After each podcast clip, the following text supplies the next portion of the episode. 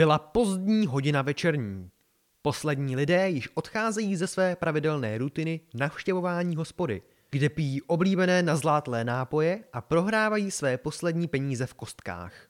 Noční směna stráží se dává obzvlášť pozor v ulicích Staňkova, hlavně po včerejší strašlivé události. Z města svítí pouze louče stráží. Venku je absolutní tma. Jediné, co je bez světla vidět, jsou hvězdy na obloze, v čele se souhvězdím hydry. Mezitím se na nedaleký kopec u potoka snaží nenápadně výjít dva mladíci. Oba mají špinavé roztrané šaty. Jeden z nich nemá ani boty. Bosý pohublejší z nich drží v ruce jemně svítící lucernu. V opasku u boku měl svoji kudlu. Jeho jméno je Jindřich. Pod kudratými vlasy má vedle oka jizvu. Vypadá celkem nervózně, klepe se mu levá ruka, ve které nese lucernu.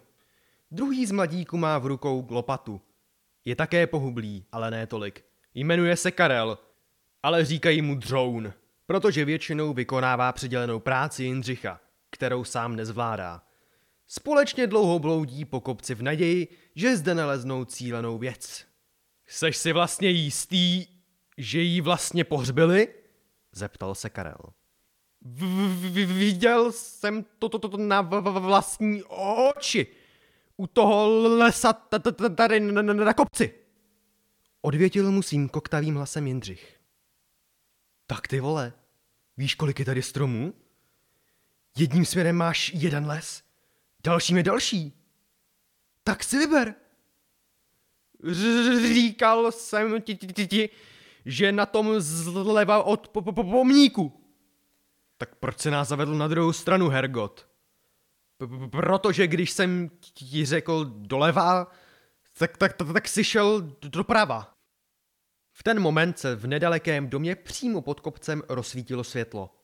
Oba mladíci v ten moment spanikařili a Jindřich skryl lucernu. Poté, co světlo z budovy zhaslo, vydali se na druhou stranu kopce. Šli potichu a nenápadně, aby si jich nikdo nevšiml. Pomalu poté obcházeli les, až najednou Jindřich zvolal. Tady to je! Ukázal ke stromu, kde se má údajně nacházet hrob. Karel se pak pustil do kopání. Konečně jsme se tomu sráči pomstili. Dvanáct dlouhých let jsme u něj pracovali a teď konečně přichází naše svoboda. To jo, ještě teď mě bolí ta jízva, když mě zbičoval za to, že jsem té krávě neumil ty její posrané boty. Včera jsem si pěkně vychutnal. To je sice hezké, že jsi to užil, ale kdybys to alespoň našel. Takhle teď tady musíme kopat tenhle posraný hrob. Teda já musím kopat tenhle posraný hrob. Prostě si jí měl kuchnout a vzít to celé její tělo a prohledat jí bokem. Však jsem jí kuchnul, jenže ona, ta, ta kráva, musela zařvat na celou ulici. Než jsem to stihl najít, tak už tam byly stráže. Musel jsem zdrhnout. To tě nenapadlo se jí podívat třeba na prsty? Tam to neměla. Jak neměla? Řekl překvapeně Karel a přestal kopat. P- prostě tam ten posraný prsten nebyl. Taky jsem to, to nechápal. Ještě v hospodě to ukazovala ten prsten hrobníkovi. Karel chtěl něco říct, ale byl přerušen zašustěním listí v lese. Oba spozornili. Ohlíželi se do lesa a čekali, kdo na ně vyběhne. Vyběhnul na ně obří muž se sekerou v ruce. Rozmáchl se proti Jindřichovi. Ten naštěstí uhnul jeho sekeře a muž trefil pouze strom. Tak vy sráči, kopat mé hroby by se vám líbilo, jo? Pozdravujte v pekle. Jindřich byl z hrobníka vyděšen, ale Karel si zachoval svoji zabijáckou tvář v domění, že ho tím zastraší, ale spíš ho málem rozesmál. Hrobník se pak rozmáchl sekerou proti Karlovi. Ten však mohutný sek zblokoval lopatou, která se díky tomu rozdělila na dva kusy. Jindřich místo toho, aby využil hrobníkova zaváhání, Raději stál opodal, schovaný za stromem. Doufaje, že to Karel zvládne. Ten však nyní bezbraný čelil hrobníkovi se sekerou sám. Hrobník poslal na Karla již třetí sek. Tentokrát však Karel činil podle pravidla, že nejlepší obrana je útok. Vrhnul se přímo na hrobníka v momentě, kdy se rozmachoval a skolil jej na zem. Ten ho však ze sebe rychle odhodil a na nohy se dostal dřív než on. Karel ležící na zemi tak čelil hrobníkovi sekeře bez sebe menší šance na úhyb. V ten moment ale spoza stromu vylezl Jindřich a zabodl hrobníka přímo do krku. Hrobník pak spadl k zemi mrtev. Víš, Jindřichu, to to nemohl udělat dřív?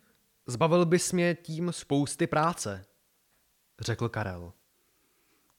Tak pardon, že jsem ti tě zachránil, odvětil mu Jindřich. Co teď?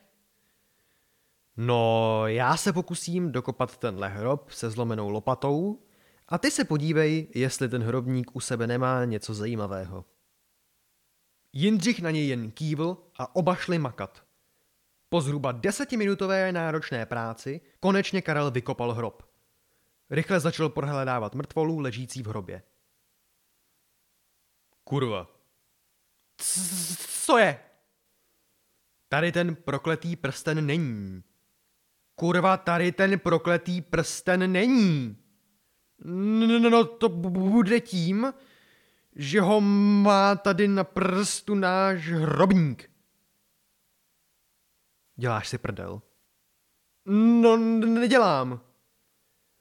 Tak proč si mi to neřekl dřív? Než jsem to tady musel pracně dokopat. No, no, no, no ty už si to měl tak krásně rozkopané. Tak jsem tě nechtěl přerušovat. Ty jsi úplný kripl, řekl Karel. Tak pojď, jdeme to odevzat, ať už to máme za sebou. Počkej! Nemůžem tady takhle nechat mrtvoly. Hergot, na to už ser.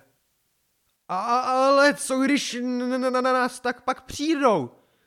Pak nás zatknou. Mučit nás budou. Mučit. Karle, já, já to nechci riskovat. Pojďme ty, ty, ty, ty těla odnes, prosím tě. No tak jo. Společně s Jindřichem vzali obě těla a odnesli je hodit do nedalekého potoka. Odtamtud se rovnou vydali směrem na sever, kde měli domluvený sraz s Lapkou.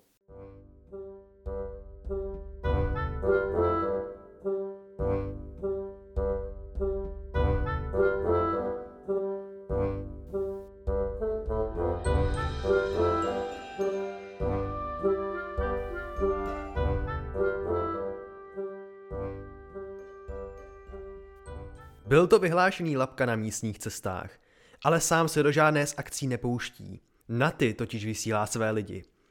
Taky jim za to náležitě platí.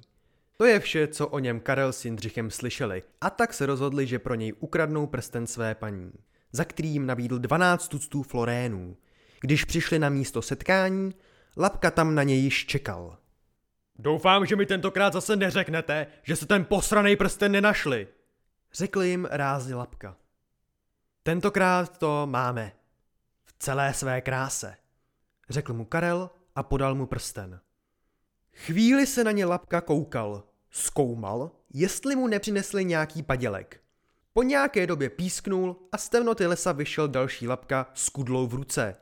Tu však hned schoval a hodil Karlovi měšit z florény.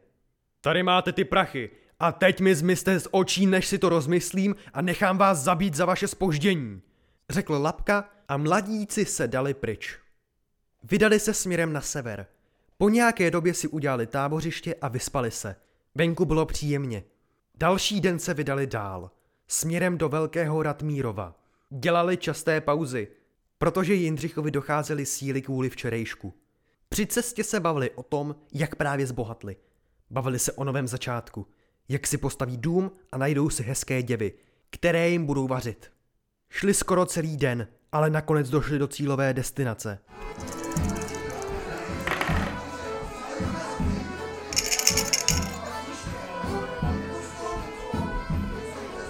Hospoda byla plná lidí, kteří tu pili, hráli kostky a bavili se o svých životech. Pánové nováčci, pojďte si zahrát jednu partii kostek. Zvolal na dva mladíky jeden z měšťanů. Nuže... dobrá. Ale o co? Já mám jeden nápad. O pivo pro všechny. Ale máte vlastně čím zaplatit, když se tak na vás podívám? Pousmál se jeden z měšťanů. O to... o to se nestarejte. Radši jdeme hrát. Měšťané se sice tvářili lehce podivně, ale i tak se pustili do hry. Hráli zhruba pět minut. Avšak najednou se jejich protivník pustil do rozhodujícího hodu. Ale, ale, ale, tři jedničky, to je za tisíc bodů a díky tomu vyhrávám. Teď je řada na vás, vidláci. Cálujte, cálujte. V ten moment Jindřich neohroženě vstal od stolu, přišel k hospodskému a zvolal. Jedno pivo pro všechny! A čím chcete jako platit? Bahnem z místa, kde pracujete? Když to hospodský dořekl, celá hospoda se dala do smíchu. Ale kde, kde, kde pak? Eh, T- tady, třemi florény. Zvolal Jindřich a podal ji hospodskému. Celá hospoda byla udivena. Jedna osoba až tak moc, že požádala hospodského o překontrolování těch mincí. Byl to muž v bohatě vypadajících šatech. Lidé říkali, že byl na cestě do Vídně. Honosný muž si vzal do ruky minci. Chvíli ji kontroloval, podíval se na mladíky a kontroloval dál. Pak však zvolal. Padělek! Když to dořekl, mladíci spanikařili. Pokusili se rychle utéct, ale stráže za pomoci dvou měštěnů je rychle zadrželi. Ve jménu římského a českého krále, lucemburského vévody a braniborského markraběte Václava IV. vás zatýkám za vážný zločin padělání mincí. O vašem trestu bude teprve rozhodnuto. Karel a Jindřich již klečeli před diplomatovýma nohama. Oba mladíci se na sebe jenom podívali a řekli si. Tak to jsme... Tak to jsme posrali. To jsme dost posrali.